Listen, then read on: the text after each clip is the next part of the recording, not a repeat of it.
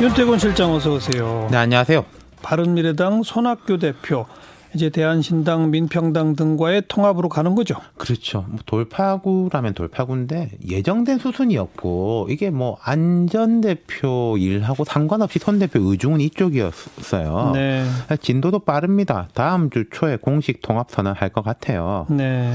지금 바른미래당 내 손 대표한테 반대할 사람이 없고 대부분 나갔고. 네. 그 대한신당 등에서는 좀 등치를 키우는 게 원래 이제 지상 목표였기 때문에 예, 그리고 예. 또 이런 이야기가 애초에 없던 이야기도 아니고요. 네. 지금 대한신당 대표가 최경환 의원인데 통합 수행 기구를 확정해서 3당 협상을 시작하자. 여기서 3당이란 것은 바른미래당, 대한신당, 민주평화당이죠. 네. 대한신당은 당장 오늘 내일이라도 통합 선언에 나설 것이다. 적극 나섰습니다. 네. 네.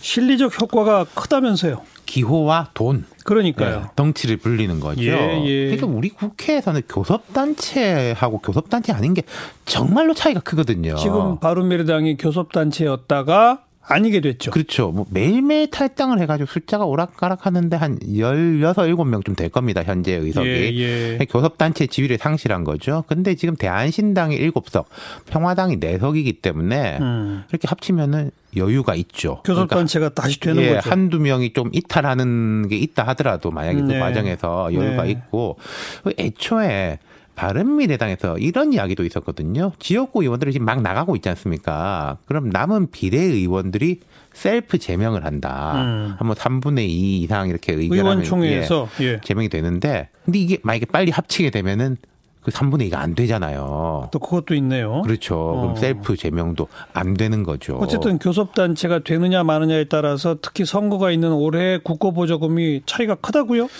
그렇습니다. 경상 보조금은 이제 뭐 매 시기마다 선거 없어도 들어오는 것이고 선거 보조금은 선거 있는 해에 들어오는 건데 예. 교섭 단체를 복원하면은 어 2월 15일에 경상 보조금 22억 6천만 원 그리고 3월 말에 선거 보조금 90억 6천만 원 음. 합쳐서 총 113억 2천만 원을 받을 수 있습니다. 네. 지금 뭐더 받는 게 이런 거죠. 예, 예.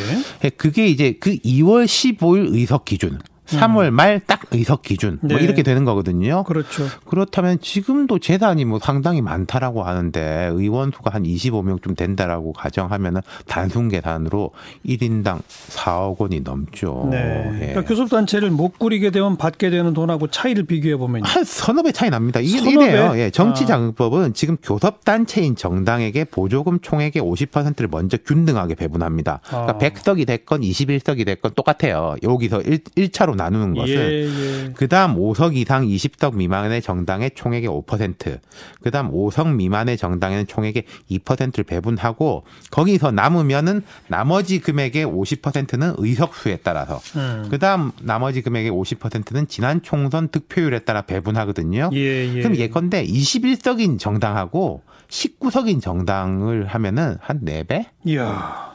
네. 그만큼 실탄과 머릿수는 든든해지는 거네요. 합당을 그렇죠. 하게 되면. 자, 그렇게 되면은 총선에서 또 너끈하게 기호 3번이 되는 거죠. 예, 예. 지금 저기 이제 미래한국당이 뭐 어떻게 될지 좀 잘 모르겠는데 음. 거기하고 거의 경쟁해 볼 만한 그렇죠. 기호 숫자가 되는 거죠. 예. 네, 손 대표하고 대한신당 쪽에서는 이렇게 해서 청년 및 제3지대로 외연을 확장하겠다 이렇게 포부를 밝히고 있고 그렇게 되면 이제 잘 될까요? 정치는 뭐 생물이란 말도 있고 가능성의 예술이란 말도 있는데 저는 되게 확률이 낮다고 봐요. 음. 네. 일단 포지션을 보면요. 여당이 아니고 또 지금 통합신당 쪽에 이제 보수 야당도 아니고 음. 또 이른바 안철수 신당 같이 여당과 선을 긋는 제3세력도 아니고 네. 정의당 같은 진보 정당도 아니고 네. 제가 아니고 아니고 아니고를 예, 예. 말씀드렸지 않습니까? 그럼 범여 호남 정도 호남 정당 정도인데 음. 이 여당에 대한 스탠스도 사실 손학규 대표나 박지원 의원 같은 경우 차이가 크고 포지션과 정체성이 불분명하다. 민주평화당에서 대한신당이 갈라질 때 이유 중 하나가 또 정동영 대표가 너무 진보적이다 이런 것도 있었거든요. 그렇죠. 예. 그러면 오늘은 누구에게 한마디? 어, 뭐, 손 대표한테, 손 대표하고 또 이게 합치는 여러 이제 좀 중진급 예. 노장들한테 예. 드리는 별로 드릴 말씀이 없는데 어쨌든 좀 공헌하신 대로 음.